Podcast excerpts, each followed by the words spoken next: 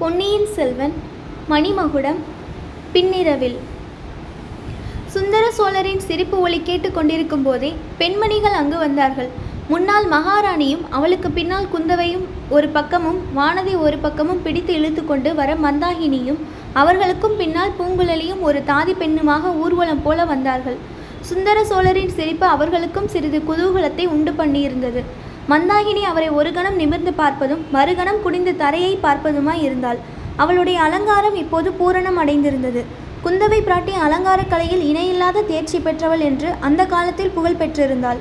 அதற்காகவே சிற்றரசர்கள் தங்கள் மகளிரை இளைய பிராட்டியின் தோழியாய் இருப்பதற்கு பழையாறைக்கு அனுப்புவது வழக்கம். குந்தவை தன் முழு திறமையையே ஊமை ராணியை அலங்கரிப்பதில் பயன்படுத்தியிருந்தாள். அடி உள்ளத்தில் தோன்றிய ஏதோ ஒரு உருத்தெரியாத உணர்ச்சியினால் மந்தாகினியின் தலைக்கூந்தலை நந்தினியைப் போல் ஆண்டாள் கட்டுடன் அலங்கரித்திருந்தாள். இந்த அலங்காரம் முடிந்ததும் பெண்கள் எல்லோருக்குமே அவள் தத்ரூபமாக நந்தினியைப் போல் இருந்தது தெரிந்துவிட்டது. காட்டிலே அலைந்து திரிந்த தேக ஆரோக்கியமுள்ள மாதரசியாதலால் பிராயத்திலே இருந்த 25 வருஷ வித்தியாசம் கூட தெரியவில்லை.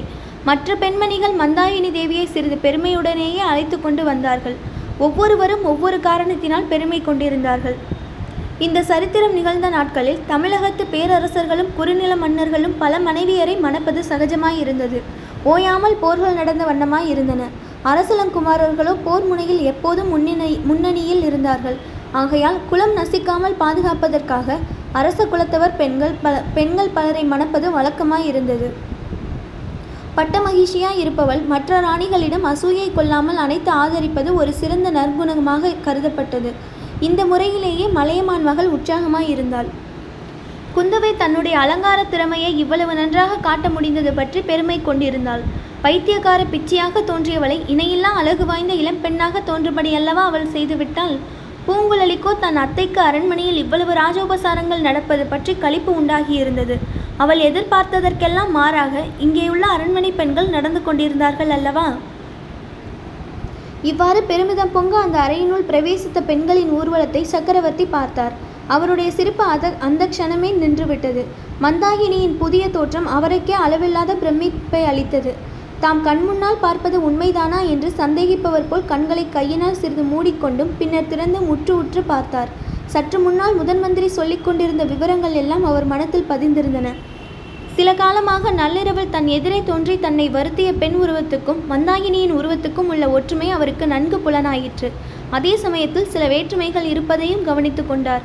இதை பற்றிய மர்மத்தை முழுவதும் ஆராய்ந்து உண்மையை அறிய வேண்டும் என்னும் ஆசை அவர் உள்ளத்திலும் உதயமாயிற்று. மந்தாகினி மீது அவருக்கு முதலில் ஏற்பட்டிருந்த அருவருப்பு அப்படியே மாறாமல் இருந்தது. ஆனால் அதை வெளியில் காட்டிக்கொள்ளாமல் இருக்க தீர்மானித்தார்.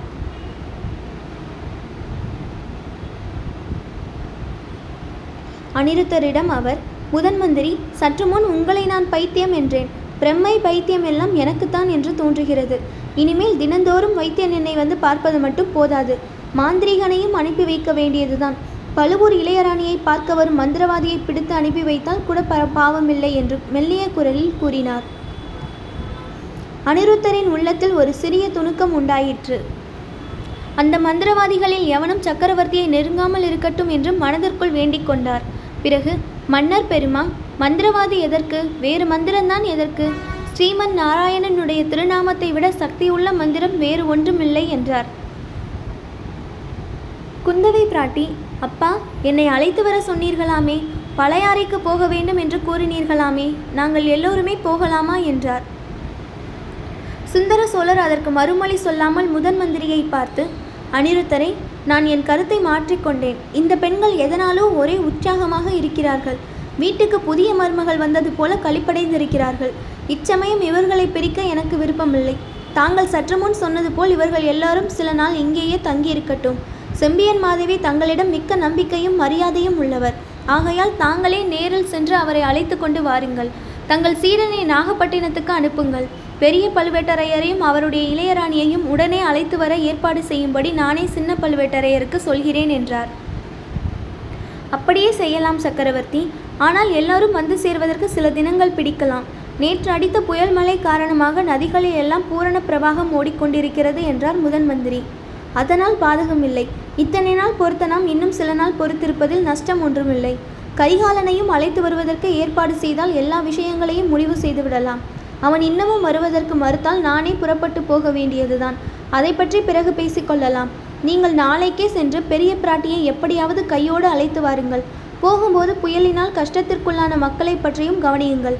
நம்முடைய குடும்ப விவகாரங்களில் கவனம் செலுத்திய அந்த முக்கியமான காரியத்தை மறந்துவிட்டோம் என்றார் சக்கரவர்த்தி. இல்லை பிரபு, அதை நான் மறக்கவே இல்லை.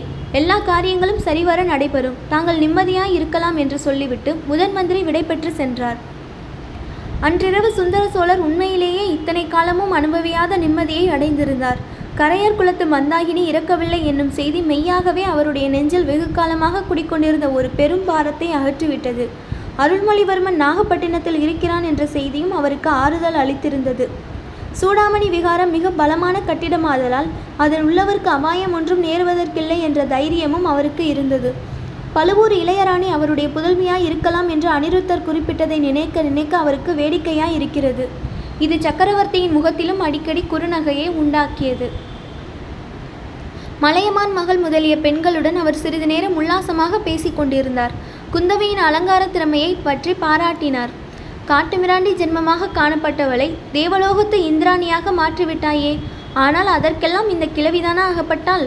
வானதையை போன்ற சிறு பெண்களிடமல்லவா உன் திறமையை காட்ட வேண்டும் என்று பரிகாசமும் செய்தார். பிறகு பூங்குழலியிடம் அருள்மொழிவர்மனை பற்றி மேலும் விவரங்கள் கேட்டு தெரிந்து கொண்டார். அதன் முடிவில் பூங்குழலி, சுவாமி, நான் கோடிக்கரைக்கு திரும்பி போக அனுமதி கொடுங்கள். நாளைக்கே நான் புறப்படலாம் அல்லவா? என் அத்தையை பற்றிய கவலை இனிமேல் எனக்கு இல்லை என்றாள். உன் அத்தை மகன் ஒருவன் காய்ச்சல் வந்து கிடக்கிறான் என்றாயே, அவனை பற்றி கூட கவலை இல்லையா?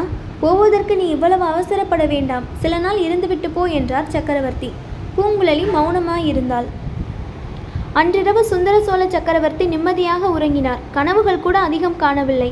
கண்ட கனவுகளும் துர்சொப்பனங்களாக இல்லை, இன்பமான கனவுகள். அவருக்கு பக்கத்து அறையிலே படுத்துறங்கிய அரண்மனை பெண்டிர்களும் நிம்மதியாகவே தூங்கினார்கள். அவர்களிலே நிம்மதி இல்லாமலும் நன்றாக தூங்காமலும் இருந்தவள் மந்தாகினி ஒருத்திதான். இன்று நடந்த நிகழ்ச்சிகள் எல்லாம் அவளுடைய மனதில் பெரும் கிளர்ச்சியை உண்டு பண்ணியிருந்தன. முக்கியமாக அவளுடைய நினைவு பொக்கிஷ நிலவரைக்கும் சுரங்கப்பாதைக்கும் ஊசலாடி கொண்டிருந்தது. ராவணனுடைய கரங்களை உடைத்து அந்த சுரங்கப்பாதையை மூடிவிடுவதற்குத்தான் முயற்சி பலிக்காமல் போனது பற்றி தூங்கா விளக்கின் மங்கலான வெளிச்சத்தில் சுற்றும் முற்றும் பார்த்து கொண்டே இருந்தாள். முக்கியமாக மேல் மாடங்களின் சாளரங்களை அடிக்கடி உற்று நோக்கி கொண்டிருந்தாள். நள்ளிரவு கழிந்தது. பின்னிரவு தொடங்கியது. மூன்றாவது ஜாமம் ஏறக்குறைய முடியும் நேரம் ஆகிவிட்டது. அப்போது மேல் மாடத்தின் சாளரம் ஒன்றில் ஒரு தோற்றம் அவளுக்கு தென்பட்டது. அகோர பயங்கர முகம் ஒன்று அந்த சாளரத்தை ஒட்டினாற் போலிருந்த அந்த அறைக்குள்ளே எட்டி பார்த்து கொண்டிருந்ததை கண்டாள். அந்த முகம் இன்னாருடைய முகம் என்பதும் ஒருவாறு அவளுக்கு தெரிந்துவிட்டது. தூக்கி வாரி போட்டுக்கொண்டு எழுந்து நின்றாள். மறுபடியும் அந்த சாளரத்தை உற்று பார்த்தாள்.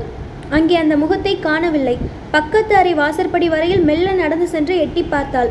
அங்கே சக்கரவர்த்தி நிம்மதியாக உறங்குவதை கண்டாள். அந்த அறையில் மேல்மாட சாளரங்களையும் உற்று பார்த்தாள். ஒன்றும் தெரியவில்லை. திரும்பி வந்து சிறிது சத்தம் செய்யாமல் பூங்குழலியை கையினால் தொட்டு அசைத்து எழுப்பினாள். அசந்து தூங்கிய பூங்குழலி கண் விழித்தாள். ஊமை ராணியின் முகத்தோற்றத்தை கண்டு திடுக்கிட்டாள். ஊமை ராணி சமிக்ஞையினால் தன்னை தொடர்ந்து வரும்படி அவளிடம் சொன்னாள். அத்தையிடம் அளவில்லாத பக்தி விசுவாசம் வைத்திருந்த பூங்குழலியும் சத்தம் செய்யாமல் எழுந்து அவளை பின்பற்றி சென்றாள்.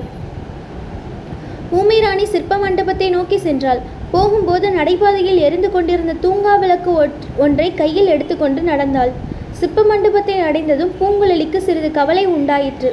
மறுபடியும் இவள் ராவண சிற்பத்தை உடைக்கப் போகிறாளா என்ன? அப்படியானால் அதனால் ஏற்படும் சத்தத்தில் அரண்மனையில் உள்ளவர்கள் அத்தனை பேரும் விழித்துக் கொள்வார்களே. தன் அத்தை பைத்தியக்காரிதான் என்று ஊர்ஜிதமல்லவா ஆகிவிடும். அத்தை அந்த முயற்சியில் இறங்கினால் தான் அதை தடுத்தே ஆக வேண்டும். சுத்தியை பலவந்தமாக பிடுங்கியாவது தடுத்தாக வேண்டும். இப்படி எண்ணிக்கொண்டே அத்தையை தொடர்ந்து சிற்ப மண்டபத்துக்குள் பூங்குழலி பிரவேசித்தாள். ஆ, இது என்ன? இந்த ராவண சிற்பத்தின் தலை ஒன்று அசைகிறதே. இல்லை இல்லை, ராவணன் தலை அசையவில்லை. ராவணனுடைய தலைகளுக்கும் மேலே உள்ள கைலாச மலைக்கு மத்தியில் வேறொரு மனிதனின் தலை மாதிரி தெரிந்தது. உடனே அது மறைந்து விட்டது. மீன் பிரமை, தூக்க கலக்கம், விளக்கின் ஒளியில் உண்டாகும் சிற்பங்களின் நிழல் தோற்றமாய் இருக்க வேண்டும்.